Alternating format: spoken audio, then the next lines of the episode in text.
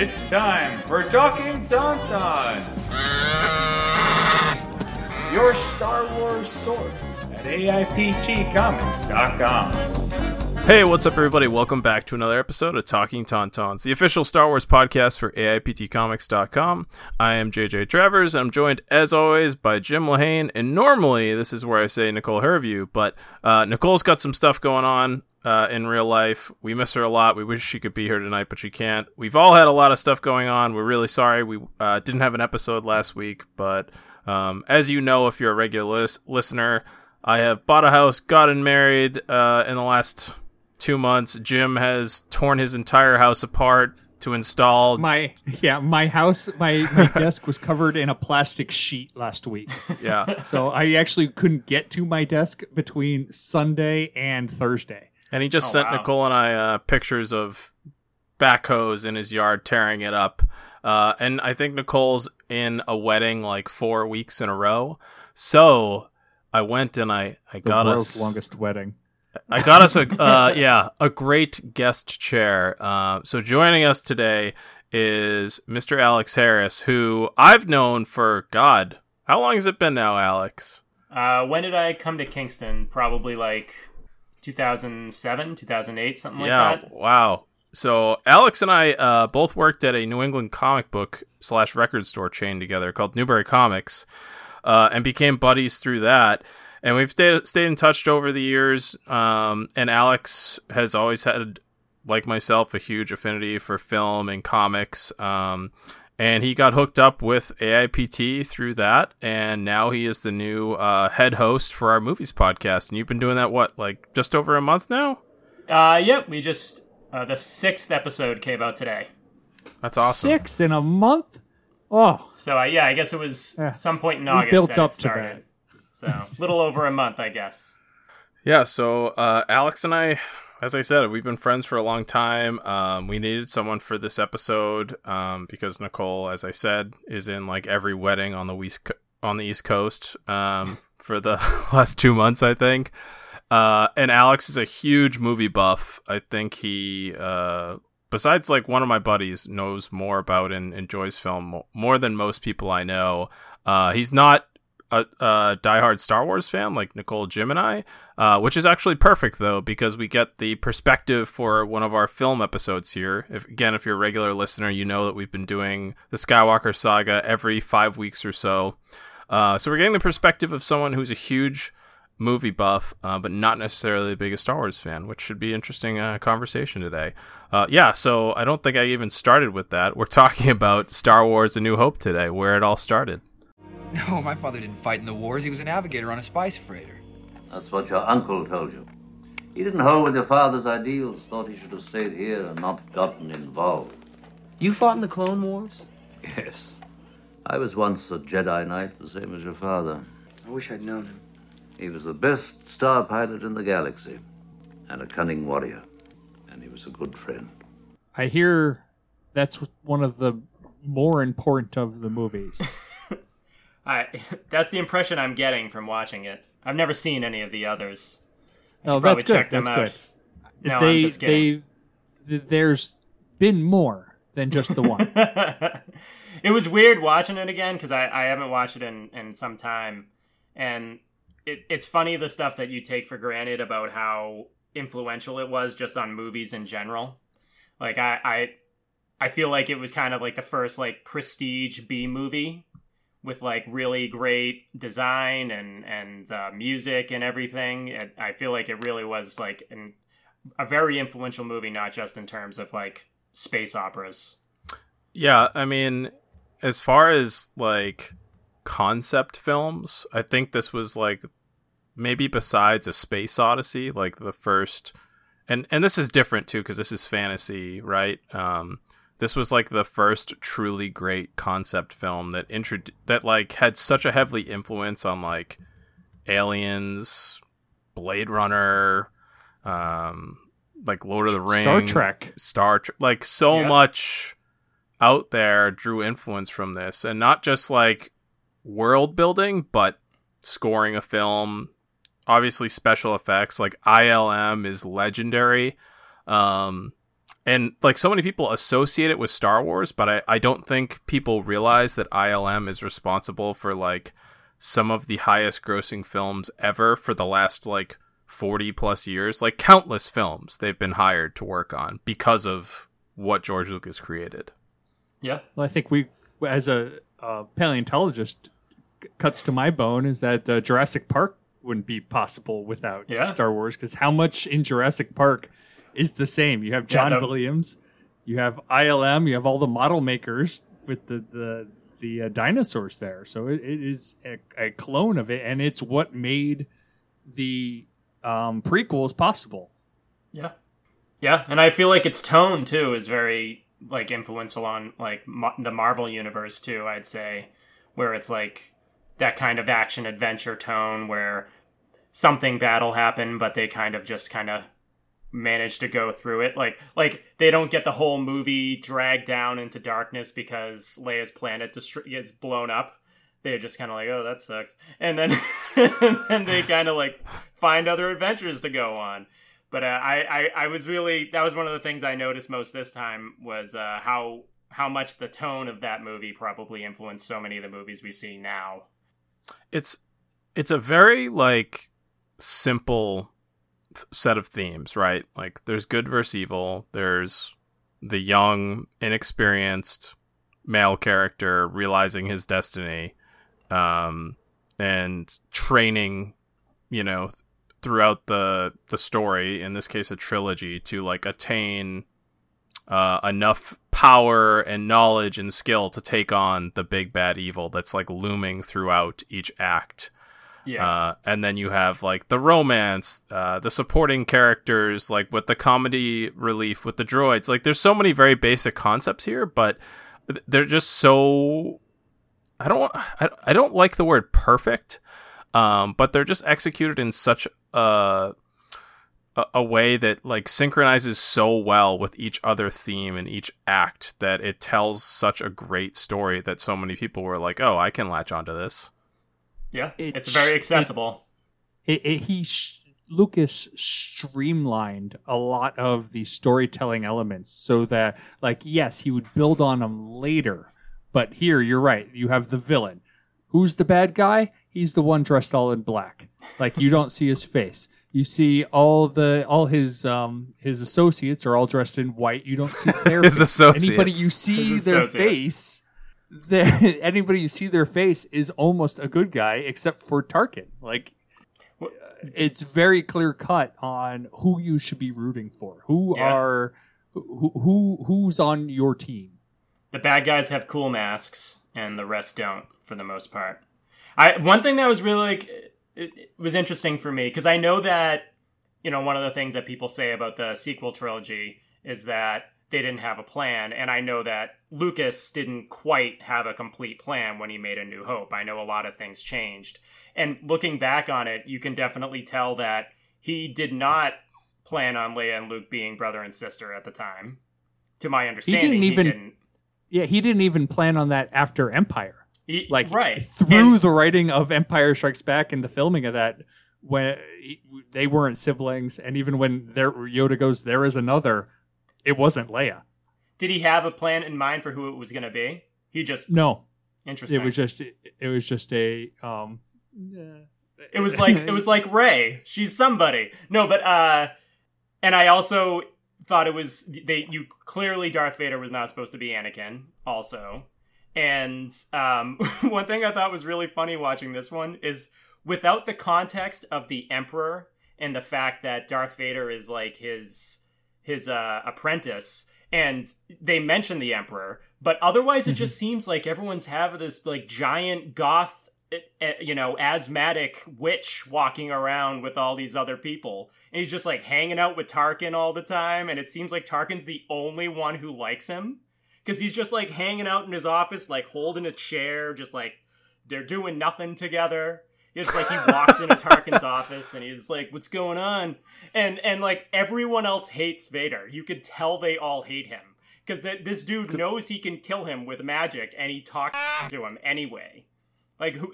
It, it, I just thought that was a really interesting dynamic watching it back now because like what is he doing there? He he he he, he li- no one seems to listen to him except for stormtroopers, and the only person who seems to believe he has any value is like Tarkin.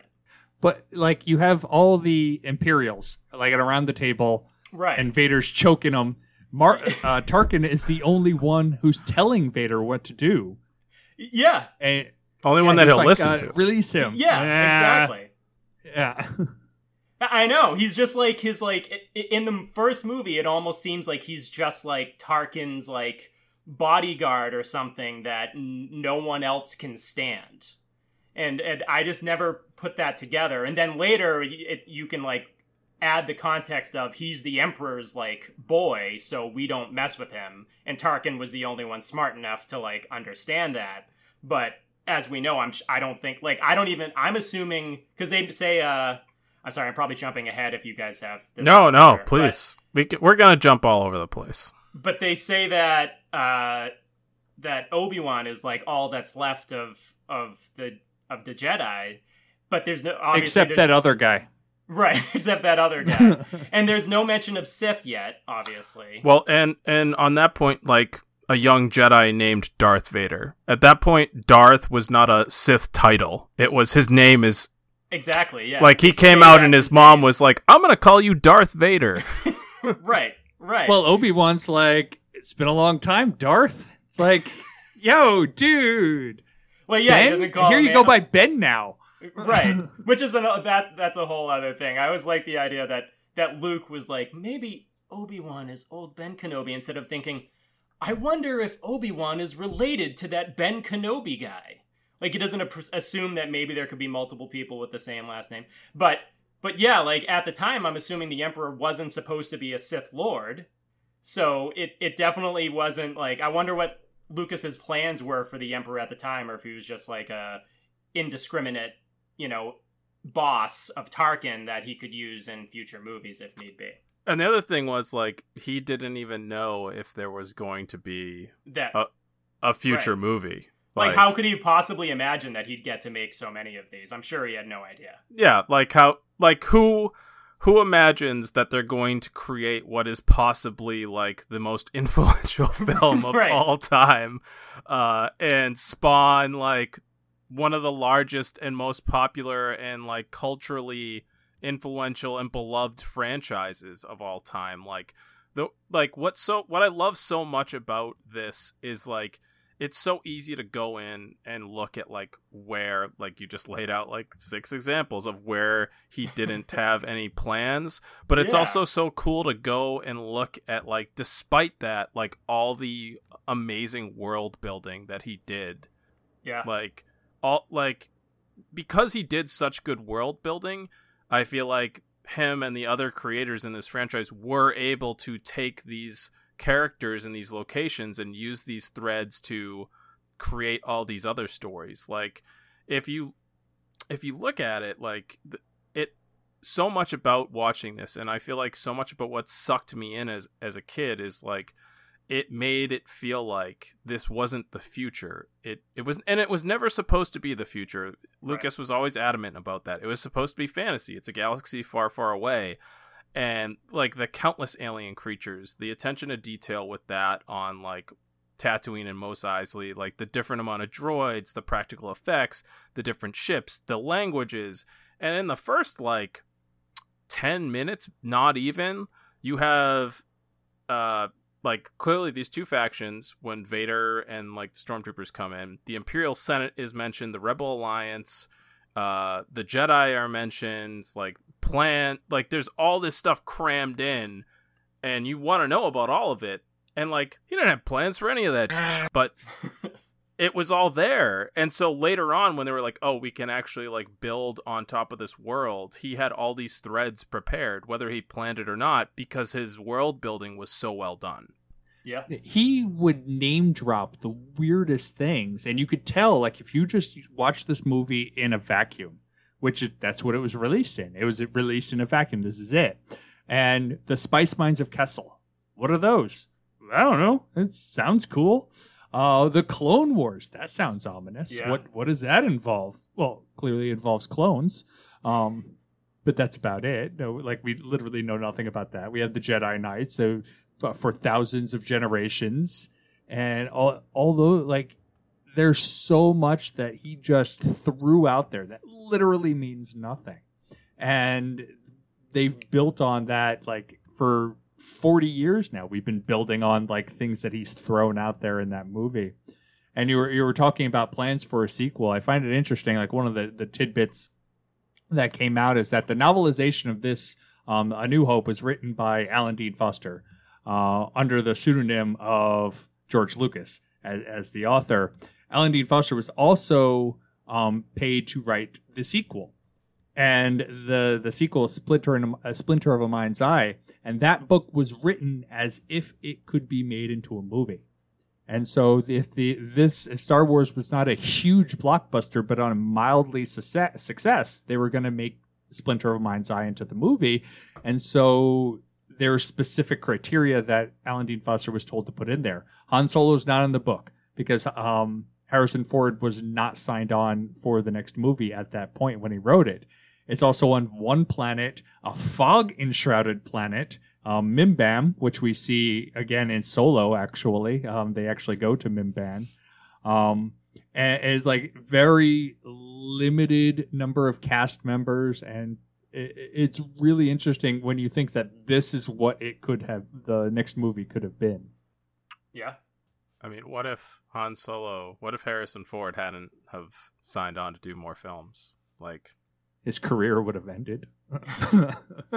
Wasn't it almost uh, Robert Eng- Englund as as Han Solo? Didn't I didn't I read that somewhere? Wasn't wasn't uh, Harrison Ford kind of like a like Black Horse can't like a a I'm random sure. grab? Jim, that's a, something I would expect you to know. Uh, that I don't know. I know he was a carpenter. Um, the- George Lucas really did not want Harrison Ford in the movie because he was in American Graffiti. He did not want the same actors in both movies, and Yeah, there's- so There's no influence from that film on his work. well, he purposely tried to avoid having Harrison Ford in there. Um, but oh, I forget. They were doing a casting call, and Harrison Ford just happened to be there. I put it in quotes because I, I think he was asked to be there to be doing carpentry on uh, the door at, at the time because he was a carpenter, and um, he had to stand in and read the lines, and that is essentially how he got the part because he was the best person for that role Right. but I, don't heard remember that. who else. I know a bunch of people. I feel like Tom Selleck uh, was up for like one of the major. Uh, He's always going after. Harrison's parts because he was uh he was one of the, I think he was the original choice for Indy too because there's uh production artwork with uh Tom Selleck as Indiana Jones. Instead, he decided to make Mr. Baseball and Quigley Down Under. Thank God. Yeah. I mean, as long as at least the integrity of those series are uh, intact. yeah, and Magnum PI. That's right. That's about all I've got. I've run out of Tom Selleck movies. Uh, but yeah, I mean, it's just, it's, you, you never could have anticipated what was going to come from all of this. But as I said, what I love so much about it is because his world building was like second to none. It was so easy to make comics and books and films. And 40 years later, the you know the comic writers of today and the the book writers get to go back and watch these films and be like, "Huh, did anybody ever do anything with like that weird looking alien dude over there or like, you know, that person who was in a scene for like 10 seconds, not even, but is interesting?" Yeah. No? Like great, I'm going to go back and do something like with that. If you look at the a still of like the different uh characters in the Mos Eisley um bar um Cantina. cantina, what is thank a you. bar? Yeah. Um I think they're like all of them are identified at this point, and there's just like countless stories, whether it's legends or canon now, about all of them because they were all so interesting. What's the story with the one that looks like a a, a, de- a demon, like the devil looking dude? Oh, uh, so Well, the the race is Devaronian. Is it the same thing that um, Darth Maul is? Is that a coincidence that they uh, look kind two of different similar? things. Two different things. Yeah, he is a Dathomirian Zabrak. um, Zabrak. Yeah, a, Yeah. Dath- a Dathomirian Zabrak. yeah, so that guy in the bar, um, The There's a- cantina. uh, yeah. Again, I don't know what you're Thank- talking thank about. you, thank you. Th- What- uh, what's a keep, bar? Keep him on the line. They I like how the term aunt as in aunt is is something that was in back there, but they're like bar? yeah, no, It's a cantina. it's the cantina. Um, All right. But yeah, he's Um, li- the- like that race, that guy, uh he's in a bunch of stuff. Uh and has like a major role in uh Rebels, Star Wars Rebels, the animated series. No, that's a different guy. Yeah, I'm saying the race, like Oh, the race. Uh, Yes, the race. But that character has been used in the comics a lot and that race of alien as well. Um So the guy Just looked him up. His name is Kardue'sai'Malloc, also known as Labria.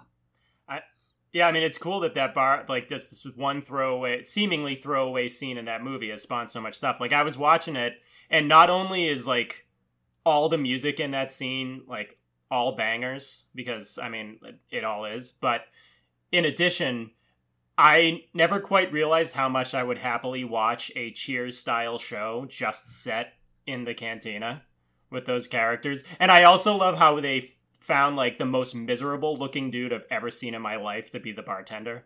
Oh yeah, that that that was perfect. That's part of the charm, a hundred percent. The bartender that hates you. Yeah, he was just miserable. And he's like lets all this weird crazy stuff happen in his bar after the dude's arm gets chopped off. They're just like, eh. and they just like go back to business.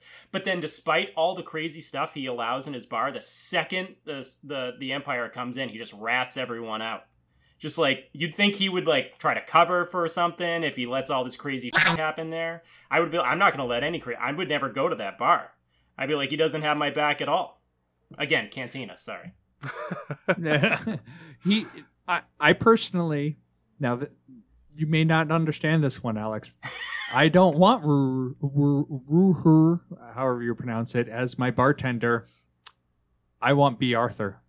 Uh oh wait, wait. That makes sense to me somehow and I don't know why. Ackmena is the bartender in off hours um, from the Star Wars Holiday Special.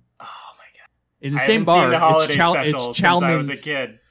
Yeah, We it is did a, Chalmun's uh, Cantina. We didn't. I'm sorry for everyone that's not old like us who doesn't get who Bea Arthur is. Look it up. It'll be a treat for you. She's But an we- icon. If you don't know who Bea Arthur is, you should. Let's just turn. Golden oh, Girls let's let's is- stop talking about the Star Wars and go into Golden Girls. I'd Like, be fine let's with really cover the, the the world building that everyone really cares about. it is one of the best shows ever to be put on television. it's. It's a fantastic show. It- it is awesome.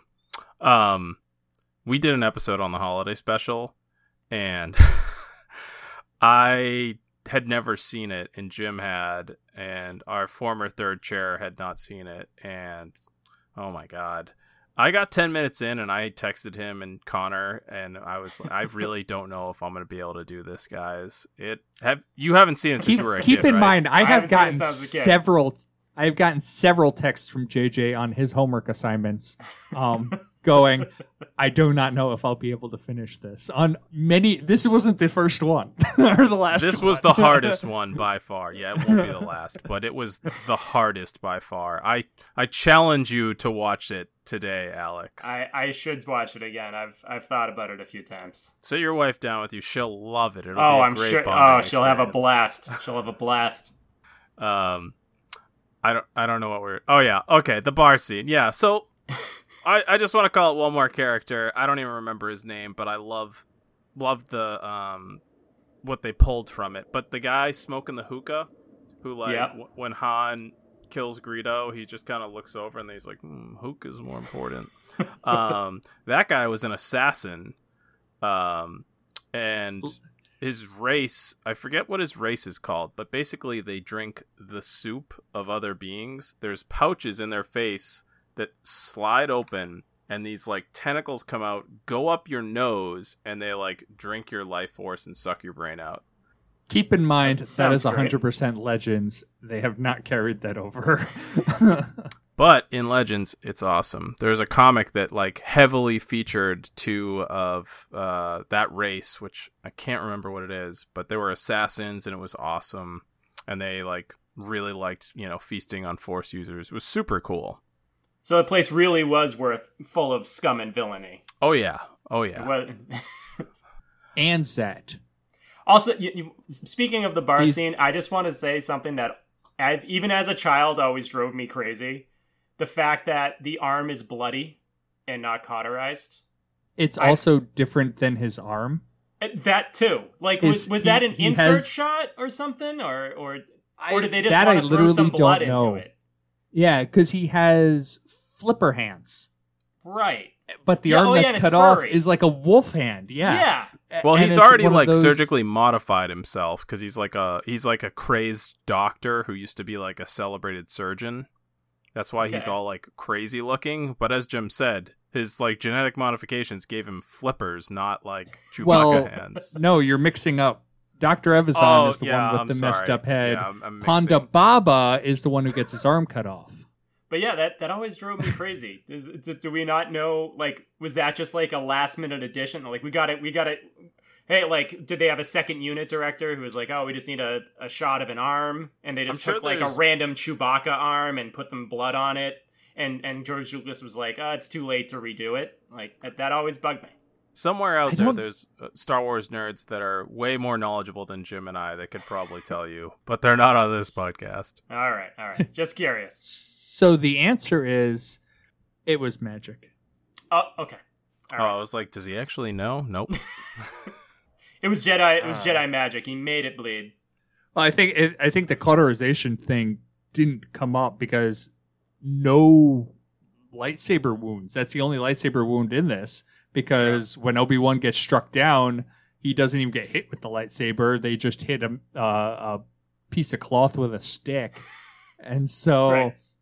he probably didn't even think about it. And then later is like, you know, if I was to hit somebody with the lightsaber, probably would have cauterized the wound, Yeah. which would save us on that PG thirteen rating. I'm just kind of surprised because they thought of so many stuff, so many things while they were doing this. Like you said, like the world building was in- insane, and they thought of so many incredible things. I'm just surprised that of all the brilliant people involved in that movie, they weren't like a lightsaber would probably cauterize every wound.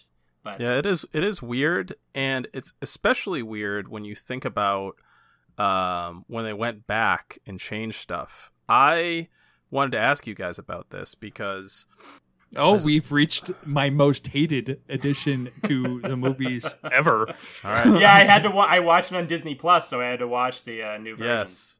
So I, I remember when these You were watched the re-released, Maclunkey version. Um, it was a bummer. I still have my 1997 special edition VHS 20th anniversary um with with like the the changes and everything. Um but yeah, they so George Lucas went back and added and changed a number of things but left the left the hand, which is so weird. So as as a lot of people know, um there was a number of things they changed. They added a bunch of creatures walking around, um, like just drinking water and being ridden by Jawas and being like startled by the land speeder. There was some droids floating around. Um, there was just some general like everyday life of Mos Eisley scenes added to like add to the immersion. But like, I've always But wait, maintained wait, that. wait. Oh, go ahead. One of my favorite removals from the movie, because it does not make sense to me, was he removed the Wolfman guy, the the Oh, yes. Shistavanen. Um, in the original movies, they had a guy who just had a Wolfman mask, and they took him out of the special editions. It's like one of those. This was bothering you? Questions. I don't Yeah, know. The the- fact that there's a wolf man in this place just completely ruins the illusion for me. Yeah, it's funny. that He's another character that like the comic writers resurrected. Um, but it's just so weird. The dewbacks and like the stormtroopers and the droid. And then the other thing that they included that drives me nuts to this day is Jabba. Like, I know. I That's hate it. that. That's my most hated scene ever. I hate it. And, he not even like, the whole thing. He looks like There's- Peter Griffin. Like, But there's That's all I can one think part of. of it. he really does. There's one part of it that drives me batty. You know what it is? Jabba. When he steps on Jabba. When Han And then we Solo see- walks around the back of him, he steps on him. Can you Im- imagine any gangster where your paid underling steps on you and not immediately having him murdered? Yeah, but Han's so charming. I mean, he, I'd let him step on me. But I was wondering this when I was watching it That's a different conversation. um, I was wondering this when I was watching it because because obviously they shot that scene back when they made the original movie and then they CGI'd him in and used it for the special edition. And I'm assuming they hadn't designed Jabba yet at that point. No, it was a fat guy in an orange, like fuzzy vest suit. You can Yes. find it. Actually, It's easy to find. um, yeah, it's very easy to find. The the comics, one of the comics at the time, actually put that scene in with Really? that guy. So he was a was he a Before- person before? Yeah, he Like, was just an a, he was actual- supposed to be a person, and then obviously it changed when we got to Return of the Jedi, um, and we saw this And huge, since- you know, worm creature on Yeah. the on the the couch. Um, And since he got cut out of the movie, didn't really matter what he had designed Yeah. before. Then- yeah, but- like, such a weird decision to go back and put that in. and like they put it in knowing what Jabba looks like in the third one, so it's just like, dude, what happened to you in a couple of years? You got you gained like a thousand pounds. What's going on? He got really upset about that Death Star getting blown up. He just didn't take it well. And like the thing is, the practical effects, plenty of them you can look at and laugh. But like they put together this in- insanely incredible film on a shoestring budget for what they were trying to build. Oh yeah. But like all all the same style of practical effects will age together th- the mm-hmm. same. Like the Yep. palette is the same. But when you put in newer technology with older technology, they're not going to age together. One is going to look so out of place once you're past that technology's prime. Like once you're five, ten years past it, the new way to use CGI looks so much better, so it looks that much more out of place, which to me was like their biggest mistake, the lack of foresight there.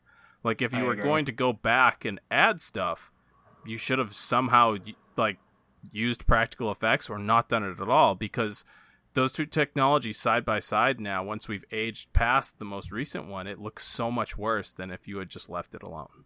But the funny thing is, is that A New Hope, really the, the worst offender of this, it's not only 1997 digital effects and 1977 practical effects, but you also have the Blu-ray release and the re-release, and so it's become a deck of cards shuffling where they've like Jabba the Hutt's been altered like five times since ah. that inclusion in '97. Like every every like the the Blu-ray and the 4K master, they constantly have been tinkering with it, but they don't tinker with everything. And so some of the effects, like the the speeder going into Mos Eisley, um, it looks horrendous because it, they didn't touch that one since they did it. Uh, It was in like '77. they i believe they rubbed some stuff on the lens of the camera so it was just this Uh, no, I'm I'm talking about the digital one, not the oh okay the, okay not the orange not bar the- underneath it not the orange bar, Okay. the uh, the Vaseline um, smear. Yeah, Right. it's it's funny because there are some things uh, that they changed that uh, I thought looked better, and it took them a while to change things that I thought were obvious. Like for the longest time, even as a kid, I was like, "Why does Obi Wan's lightsaber look like it's just turned off in parts of his duel with with Vader? Like it looks like it's just a stick that has a glowing point at the end."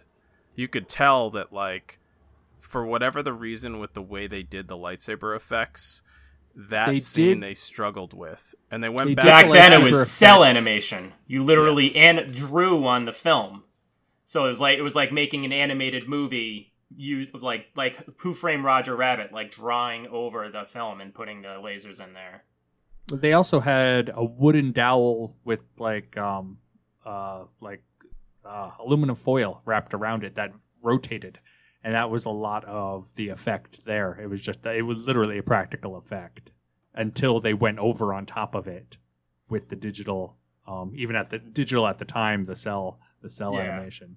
Yeah, they, they so they added a glow in 2004, but it wasn't until 2019 that they went back and like fully cleaned up his lightsaber, which was so weird to me to like out of all the things that he could have done, they left that for so long. They had to dedicate the time and resources to putting Jabba in that scene. They had to, you know, they had to, they had priorities. But the, the Um, question I is, that uh, man's Jabba. name. It's- that's Oh, I can't tell if you're frozen, Jim, or waiting. Oh, I think oh, he's you're waiting. there. Uh, his name is Declan uh, Mulholland. That's who played Jabba in the large furry vest. yes. So Poor Declan. we have yeah we have the Jabba scene, which is my most heinous scene. But we skipped over the scene that apparently is ninety percent of the internet's most fam- hated scene. Han shot first. and it's the scene that has been tinkered with the most because every time they work on this film, they change the scene. It's the Han shot first scene. Yeah, na- isn't Or- it now like a simultaneous shot? Isn't that what it is in the current version? After Maclunkey, which is the newest edition, um, that's the only. As soon as it was uh, released onto Disney Plus, for some reason he now says Maclunkey. Oh my god. I don't. That, that that is the most bizarre change ever. um, but yes, they they had originally Han shot first, and then they had Greedo shoot first, and um, in the most bizarre "I missed you from two feet away" shot, and now they're nearly simultaneous, yeah, that's what I noticed. And I'm 'Cause I- fine with it. It never bothered me actually. Yeah, I mean, like I was watching it and I was like, I don't really understand. Like I know, like oh, it's a family thing, blah blah. He like I know George Lucas got like really like sweet as he got older. Um, but I was like, this dude's clearly gonna kill Han. He's gonna kill Han or like take him to be killed for the most part. You know, we don't know he's gonna be put in carbonite or any at the time, and he probably wasn't gonna be at the time. So it's like the guy was probably going to kill him. I don't think it's that bad that he shot him first. And and I also thought it was like we we are kind of told he's ha- he's hanging out a bar at a bar that's full of scum and villainy. Why should it be a shock that Han Solo isn't like the best dude alive? And he, he does go on to show us uh, he's not the best dude alive. No, he literally Where's- is like, yeah, I'm just in this for the money. Deuces, and then he shows up at the end, but he shows up just in time to get the glory. He shows up just in time to like be like, you "Got you! Oh, you did it, Luke!" And then he gets a medal. It's like literally he hid behind a door and then pushed Darth Vader off the side because Yeah. Darth Vader didn't know he was there. it's like, hey, look, I got a medal. You didn't even know I was here. And like, how long was he there at the battle? Like, did he just show up, or was he like hiding behind something, like in the Millennium Falcon? Like, all right, I think this is our chance. This is our chance to just like get in, but be the be the one of the heroes of the day. Like, I, I liked that he wasn't really a good guy. That was kind of what made his his story in the in the original movies so He's a rogue. He was the he, I never liked when He's I was a kid. I scoundrel. never liked the good guys. I always thought the good guys were boring, except for Han. Him, him he- being like this like moral ambiguous like scoundrel like kind of like d-bag is what makes him so fun like Right. he's he's like the sleazy guy that you don't want around your girlfriend or you don't want to like uh have ask you for a favor and you're just like you see him show up somewhere and you're like oh great Um, yeah uh, lucas like it got to the point like i'm not gonna make fun of anyone who like nerds out on their fandom because i'm hosting a star wars podcast but like the people that really took umbrage with this it got to the point where lucas issued a statement on it because people were just like they couldn't let it go.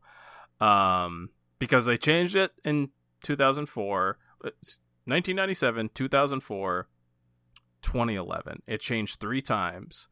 And after the third time people were ready to lose their minds. So in 2015 lucas said because i was thinking mytho- uh, mythologically should he be a cowboy? Should he be john wayne? And i said yeah he should be john wayne. And when you're john wayne you don't shoot people first. You let them have the first shot. Uh, so and he, and my- he furthered that by saying it was always his intention to have Greedo shoot first. I don't think it's that big of a deal personally. I'm I'm kind of with Alex. I think it's cool. I like the I like Han more if he shoots first. Yeah. But it's like My- not the end of the world to me as it is to some people, you know? My favorite thing about Lucas is how he can play the phantom And there is at one point in time, I, d- I don't remember when it was, but he, there are pictures, you can find them on the internet, where he is wearing a Han Shot First shirt. What a troll! That's great. I know, I was just gonna say, what a troll. And it's absolutely hilarious because he's the one who changed it. And it's, it's one of those you're like, this man's awesome. I, yeah, he he gets he gets a bad rap sometimes, but he's he's I mean, where would we be without him? I mean, yeah, I, he's just like there's so many things it's influenced, and um, I do want to talk about another one of those. Um, but before I do, I, w- I, I don't want to forget something that I think is super important to mention, uh, and that is the score. Oh, um, yeah. I can see the argument that it's not. I can easily see the argument that it's not the best film of all time. I struggle with people who don't think it's one of the most influential, but I refuse to believe that there's a film out there that has a better score. I don't think anyone could have. I don't think anyone has ever topped what John Williams did here. Yeah, I was watching it and I was like, I I feel like the score did so much work to legitimize this movie for for audiences who otherwise would have thought it was like a silly, like I was saying, B movie because now movies like this making like being blockbusters is normal, but it wasn't at the time. But the music is just so strong that I think it did so much work for the movie, just like Williams did with Jaws. Well, uh, you probably know this better than I will, um, Alex. At the time, orchestral scores were not the norm. Like this, I don't think so. They they used a lot of uh, like pre-existing music. Like back it's then. it's a it's like a 1930s and 40s thing to do these big orchestral scores, and then it kind of died out when money died out, really. Yep. Um, because it costs a lot of money to to have an orchestra, and this was something that Lucas went, you know what will really make this, and that guy that did Jaws, um, probably would be able to come up with a good score, and yeah.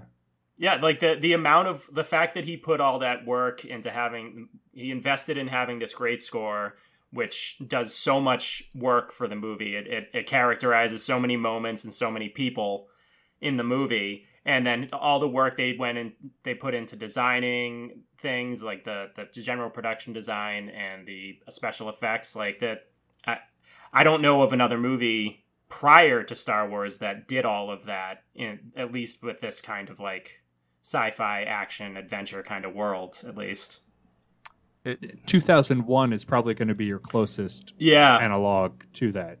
And see like exactly like stuff like that was kind of reserved for like auteurs like like Kubrick doing these like weird cerebral type movies when it's like, "Oh, okay, of course he wants to put a bunch of money into an orchestra and all these crazy designs because it's like a a thinker movie and it's, you know, uh, cerebral and all this stuff. So for like Lucas to be like, I'm going to take all of that same level of effort and thought and put it into, uh, you know, kind of a remake of the Hidden Fortress with based around like the typical hero's journey kind of thing, and it's going to be fun for the whole family. I like I think that that must have been, I, as far as I know, that was a really novel concept at the time. especially since you're dealing with an era where all the movies are downers. Uh, Platoon, you're dealing with the Vietnam War, um, and the Vietnam War is during the time, and so every all the movies are downers. They're, they're That's true. Godfather. It's all not happy-go-lucky, and so you get Star Wars, which is like you mentioned a while ago. They, it's happy-go-lucky. There is like you are propelled through the movie by these characters that are just like upbeat and happy almost the entire time. Leia's whole planet blows up and she's there comforting Luke because he lost the old guy that he met like 5 minutes before. He's like, "I'm sorry you lost that old guy. Like that's that that must be rough for you. By the way, let me meet introduce you to my father." Oh. Yeah. I I have to take a quick sidetrack on this because I, I have more to say about the soundtrack and John Williams, but so so that makes very little sense hmm that she behaved that way. But I also think it's so awesome that she does because it breaks so many stereotypes about how female characters should be portrayed in film, especially during that era. And Yeah. she's just this like I don't I don't care, you blow up my planet. I'm still gonna like like rise to the occasion and stick it to you. I'm not gonna give up. I'm gonna motivate everyone around me. I'm gonna do absolutely everything to take these guys down. Like you blow up my planet. Well, she well, I'm gonna saved work. herself. yeah, Yeah, just, she was the one who got them out of the detention part. I mean, they ended up in the the trash compactor thing, but she was the one who thought on her feet and got them out of that. and she's just like the Han Solo rescues her, and she's just in his face, like talking down to him Yeah. immediately. Like she she's such a great character and broke so many stereotypes and the fact that she didn't react how everyone expected her to and it, even though it seems like very illogical but like you could also be like that's PTSD that's trauma like who knows? Like if you just like if every piece of your culture and and your planet was just gone in an instant like how would you react? Like you might just like not be able to process that and stow it away for later. So there are ways that you could say like it was logical. But either way her reaction to that is perfect and just set the tone for her character for like the rest of the franchise. I actually wonder if it was a script writing issue because there is so much going on between the time her planet exploded and the time that she is rescued that I wonder if they just forgot that her planet was blown up. Like, I mean, yeah, that's they film out of order and stuff like that. She might not have even known in a lot of the later scenes that everyone she loves and cares about dies. I, I do think it was kind of accidental, but I agree with you, JJ, that it it it did. I'm glad she wasn't like a blithering mess, like blubbering around and crying for the rest of the movie because that wouldn't be Leia, and I I love that. But also, yeah, I, I, I there's the movie is full of these it's not the only time because like there's also this whole thing where like Luke's like I want to do more. I don't want to be a farmer. And then he he's like I don't want to be a Jedi though. I'm not interested in that. And then he goes home and finds the charred bodies of the people who raised him. And he's not even that mad. He's just like, "Yeah, you know what? I do think I want to be a Jedi now, man." And he's just like hanging out and he's pretty cool. He he's so much more upset about Obi-Wan dying than he is about the people who raised him. And I think Hey, that's more of those a, like, charred bodies made this a PG movie. they it would I have love been the charred G. bodies. It would have been G if they were not there. he's like Uncle "Ah." Owen and Aunt Beru made this a PG movie. Looks Well, like I I'm not gonna appreciate be their up on sacrifice. the. Looks like I won't be on the South Ridge this morning. Looks like there won't be hell to pay for me, Uncle Owen. I'm off this rock. Another thing I was thinking earlier is like when they were doing that movie, they had no idea how annoying the power converter line would be. Like Oh. they there's if they had any idea when they were writing or filming that scene how like maligned that part would be, they, they never would have done Station. it. Ugh. But, but yeah, like go to Tosche Station and pick up some power But converters. I was gonna go. it just, it just works so much against Luke's character because that's not really what he's like. But that that's just. But anyway, but like yeah, he he takes that death, their death, remarkably well, s- just like Leia, and and uh and it's. I was thinking, I was like, you know, what if death is different in their universe? You know, because even though people don't like really like Jedi's weren't active at the time. To some extent, the Force is known about, even if people don't all believe in it. Maybe they don't see death as like the end of everything, and maybe that's why they took it better. I, I, I don't know. And I also was wondering, and I'm sorry, I'm sidetracking here again, but like.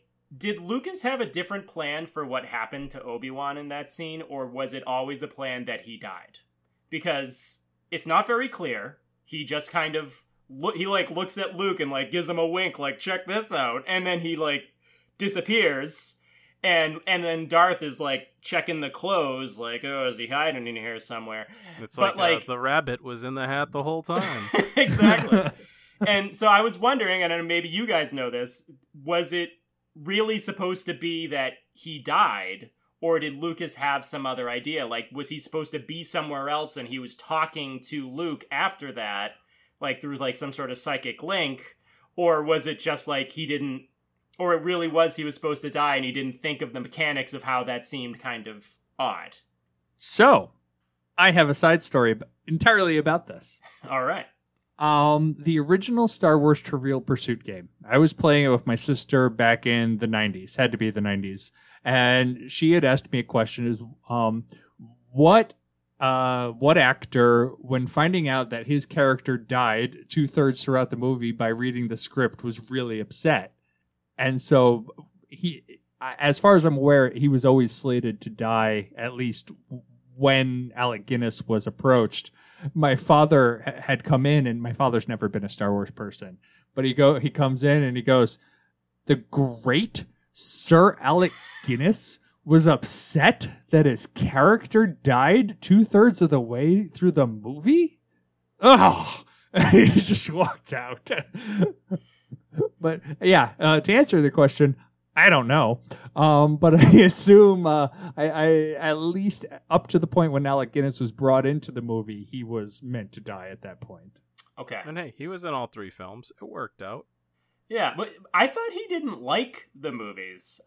Didn't No, he, he think didn't. they were beneath him? He did not want to be remembered for those movies. Oh, okay. Well, sorry, pal. I've got bad news. Like, I know. I, I don't even know, remember anything else he did. Well, Bridge on the River Kwai, Oh, right, which was right, right. probably the big one, and it has been paid a, an homage that I um, they did in a comic book. It was uh, very well done, actually. Um, and I just watched another movie recently that he he was in, and I'm like, wait, that's o- that's uh that's Obi Wan. Obi-Wan was in other movies? That's weird. yeah. uh, yeah, you're you're remembered for being in one of the most important films in human culture. Bummer. What a shame. Um, but before I forget, swinging it back to music, I do want to give uh, John Williams a little more credit here. They did the soundtrack in 12 days with the London Symphony or- Orchestra. Just under two weeks, created one of the most important scores of all time. It's ranked by the American Film Institute as like the top score of all time. And again, I think that's very fair. Like seeing seeing Luke looking at the binary suns, anyone hears that music and they instantly just have this like rush of emotion and acknowledge like of nostalgia and you just know what it is. And I don't think any any score can elicit so much emotion and nostalgia and recognition in people like this score does, and it's just incredible. And Lucas didn't even want to do an orchestra originally; he wanted to take pre-existing orchestra music and piece it in there. Um, and Williams was like, "Nah, man, I know what I'm doing." Clearly, he did. He did. I agree completely. It it it it really does like help with a lot of the character development in the movie. Like you get like like you like you just saying that scene specifically. Like you get like his longing and and all of that stuff just from the shots of him standing there and that music playing. It's um it does a lot for sure. Um, something that I wanted to talk about too that I don't think a lot of folks realize that weren't um, around when this came out is the influence that um, this had on toys. Oh yeah. So, like, toys for movies was not a thing back then like it is now. And this really made it a thing.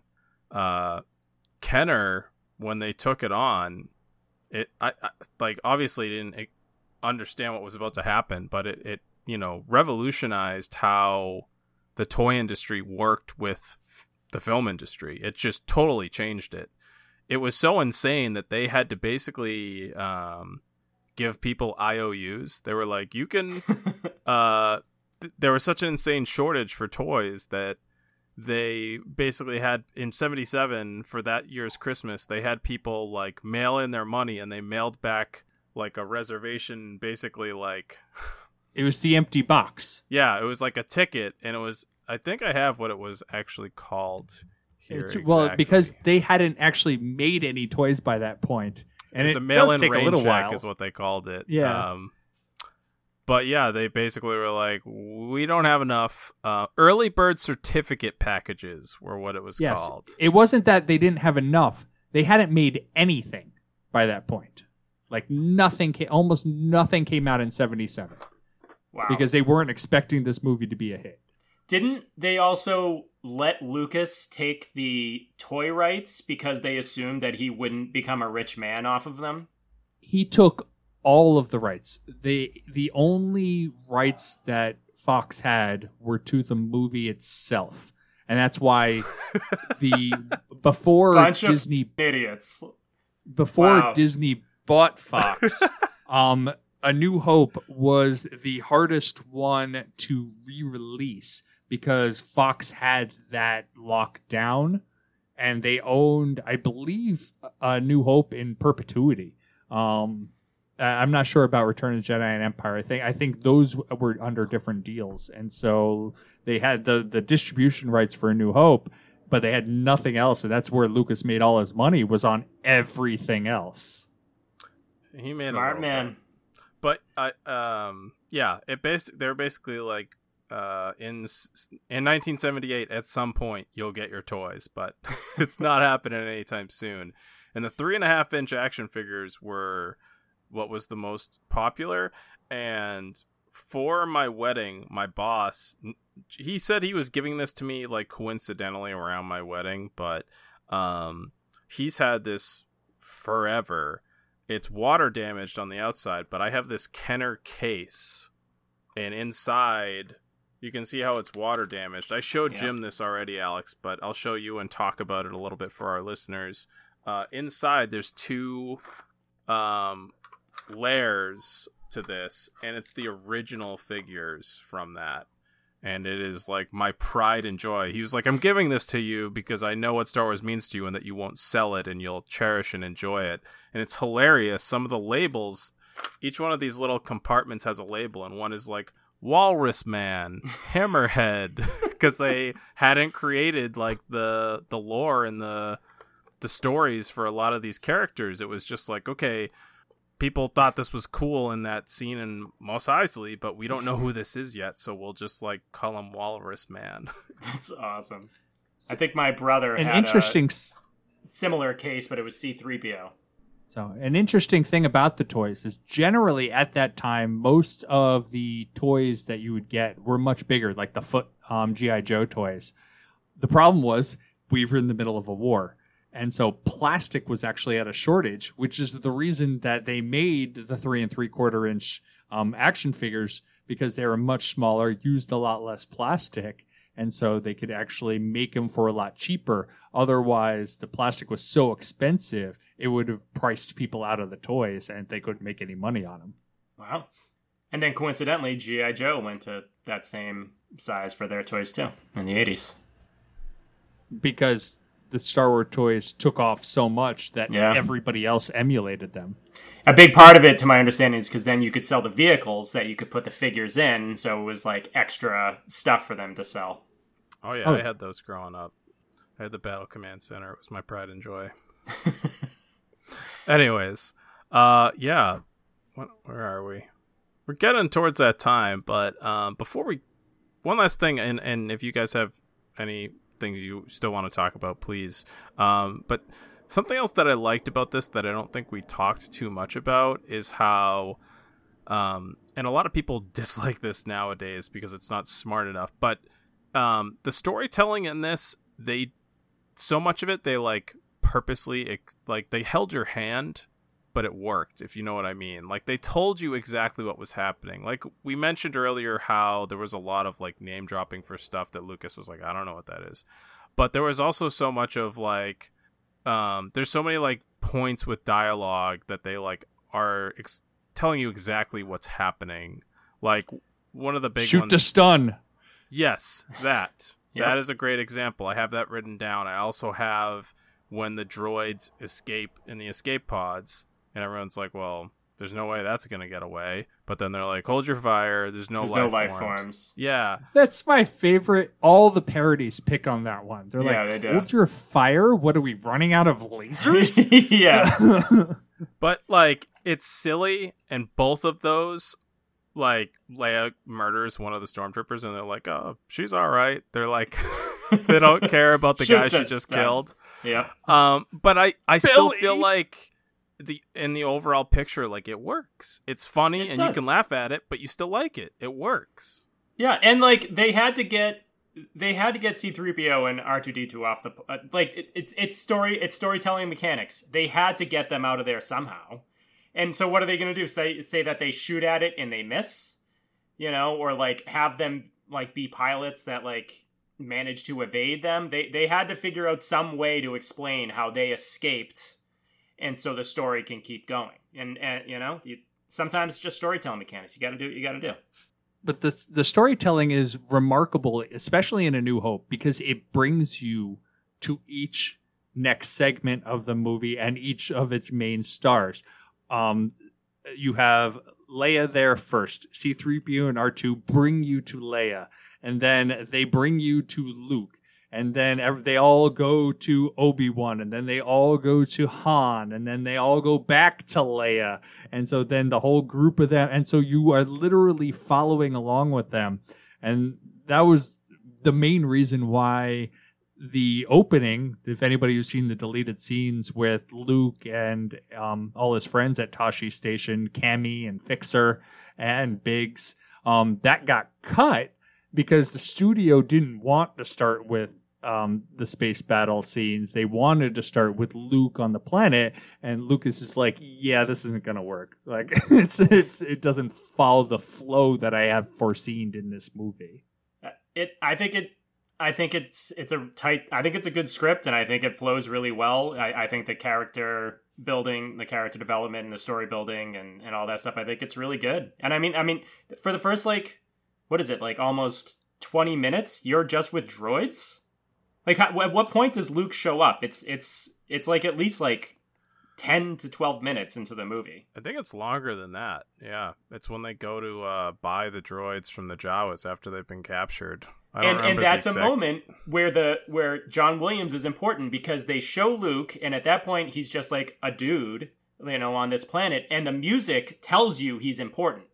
It tells you like just because you haven't met him yet doesn't mean he's not a major character. Yeah, like The hey, music pay tells attention. you he's not just Yeah. a dude.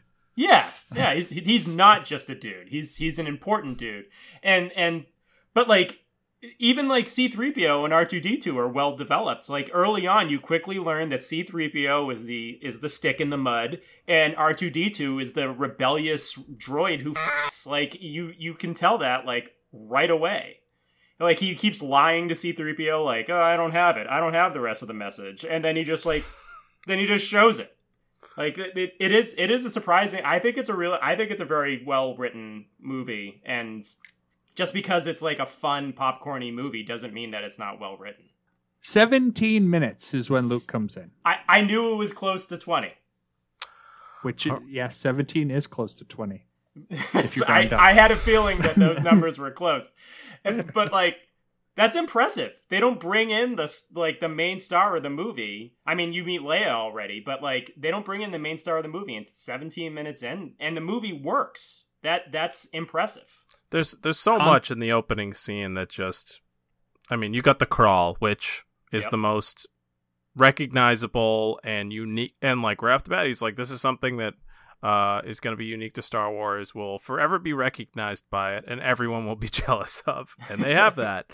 Uh, and, you know, like the unprecedented special effects right off the bat, the huge ominous ship, which, like, a triangle in the sky becomes like a source of terror throughout the rest of the films with the Star Destroyer. You have you don't know who the stormtroopers or the rebel troops are, but you know the stormtroopers are the bad guys. And then Vader walks in and doesn't say a word. He's just this big bad dude in an outfit, but the music, the outfit, the way the stormtroopers behave around him and the breathing, you're immediately like, "Oh, this is bad." Yeah.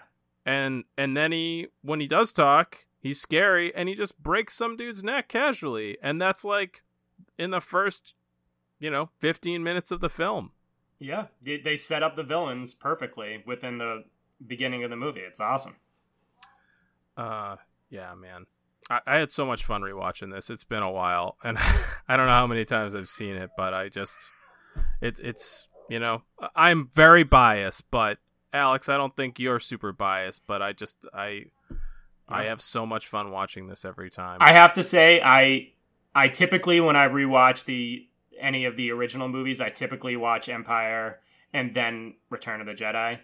I it's this is probably the one I've watched the least, and I I was kind of shocked by how much I enjoyed it because it's been so long since I've seen it. It's it's a much better movie than I I remembered it being.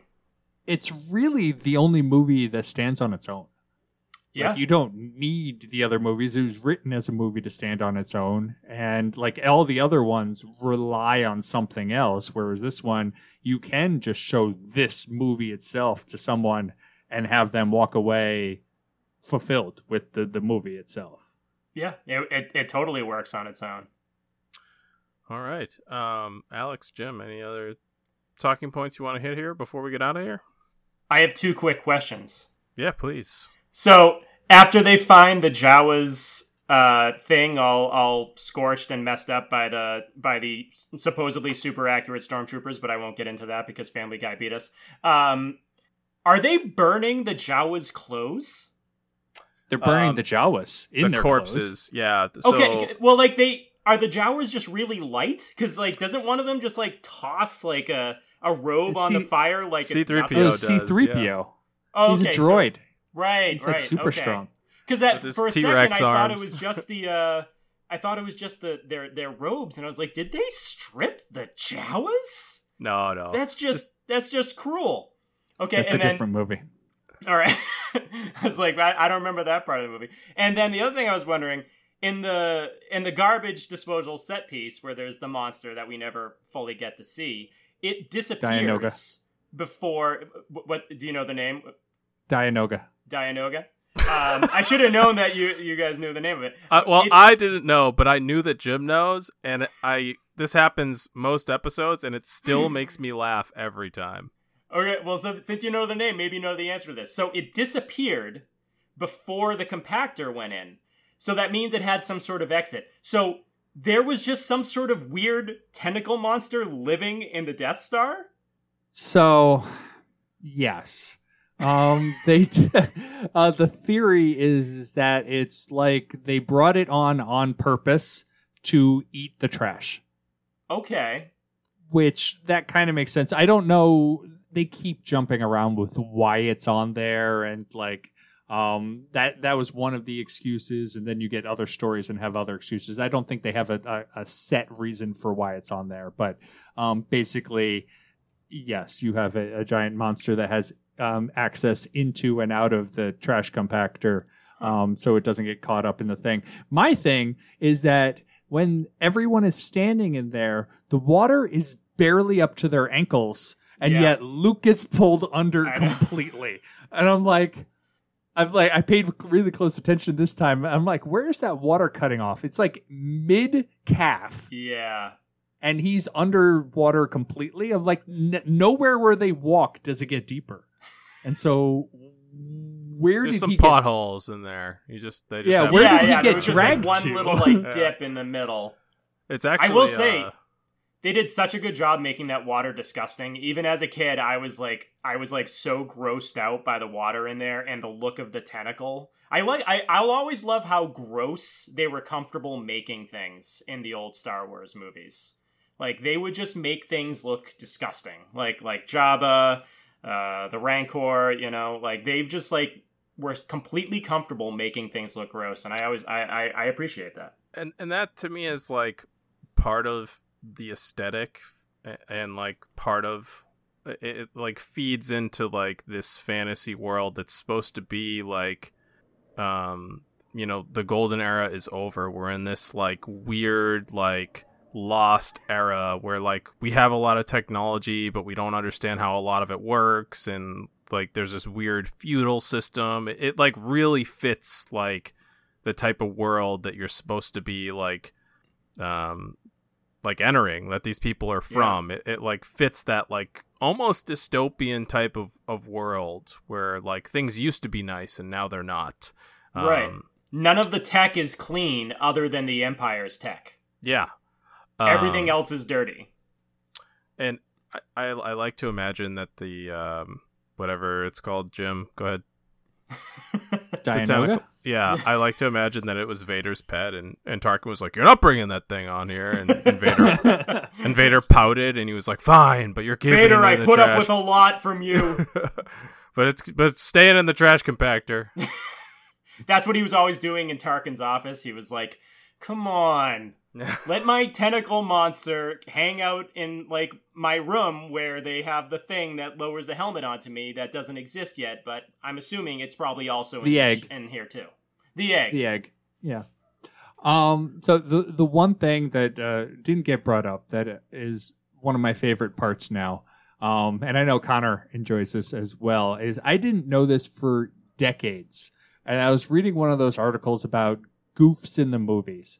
And they're like, yeah, when the stormtroopers enter the the bay, one of them hits his head, and I'm Yep. like, I never noticed this. That's that's super weird. So I watched it again, and sure enough, and like mostly everybody knows about this. I, I for some reason I never noticed.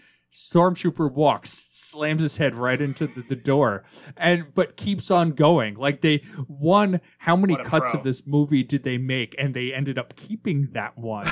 and um, two, i- they just keep rolling with it, and it I, it is absolutely hysterical that they do this, and they even added a sound effect because you they added like a thunk when he does it.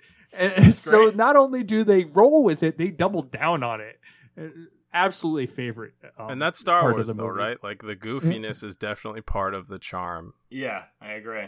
Like I, I never noticed this before, but when they were like when they say to Luke, like, aren't you a little short for a stormtrooper? I never noticed that the armor is legitimately huge on him. It is noticeably too big for him. And I also never noticed his weird body language when they're waiting for the elevator. He's like rocking back and forth, like trying to seem inconspicuous. I, I, I, I like that because I feel like in a lot of other movies, in order to make the star not look goofy, they'd get armor that fits him, even if the actor that he steals it from is not the same size. I like that they legitimately put him in stormtrooper armor that's too big for him, which, Yeah. which I respect. I love that, and I always crack up during the um, grappling hook scene. I think that scene is so funny. Uh, just so much of it is so illogical, but it doesn't matter because it's like part of the adventure, and like the music's fun, but like so much. Why of is it- there a giant vacant tube with no floor where the only way to get across is you have to push a button? Like, what is the point of this area? And like the door is like the door comes up this much, and the stormtrooper's like, "Man, it sucks that we can't shoot until the door's fully open, huh?" Too bad we can't bend over in these suits. yeah, And then you get the stormtroopers shooting from like three levels up and on the other side. Like, where did you guys even come from? Like, how did you find us here? I, I love that scene every But time. it's great like, because them swinging across is such like an old timey Hollywood. Yeah, moment. it's- it's it's da, great. da, da, da. Yeah, and and and you tie that with Harrison Ford's um bravado yelling at the top of his lungs chasing the stormtroopers Oh, down the hallway and it, uh, the special editions actually made that part really a lot better where instead of running into like three stormtroopers he runs into like an entire platoon Yeah. of stormtroopers um and then he's like oh this is not good and uh barrels out the other way like I like that he took that. one out on the way out though. Yeah, He gets just one like, more shot in. boom. Jump shot. Okay, I got one. I'm out of here. All right. I think that's uh, a goofy point is a proper place to stop Yeah. for a Star Wars discussion. So that's gonna do it, guys. We're gonna get out of here. Alex, man, thanks so much for hanging out. That was a yeah, blast. this was fun. This was fun. I like Yes. hearing about this Star Wars thing people are so into. Finally, finally get my Um, head around it. well this is the first one so it's just a star war Oh my god! Wait, are there more of these? Yeah, they when you watch all of them, then it then it's the Star Wars. This is just the, the first one. Are all of them good? I'm sure there's no like varying opinions on all of them, right? They're all this good, right? I feel like I just turned. I feel like I just turned into that meme with Padme and uh, they're all this good, right? the fans all like them, right? Yeah, they're not Right? divisive. Um, Alex, before we get out of here, do you want to tell folks a little bit about your uh, podcast and where they can listen and where they can find you? Um, yeah, um, AIPT movies. It's it's me and my buddies uh, Tim and Matt, and we talk about movies, and um, we make. I mean, we talk about movies like for the most part, but it's mainly us just making really dumb jokes for the majority of it. Um, you can find it everywhere you can find podcasts, as far as I know. Apple, um, Amazon. I, I we're on Amazon. I don't know who actually uses Amazon podcasts, but we're on. So I'm glad you don't actually know where podcasts are found. You can find them wherever you found this one. I Exactly. literally don't know where any of them are. I have Right. no idea. I'm hoping for the best that people know where podcasts are because I don't.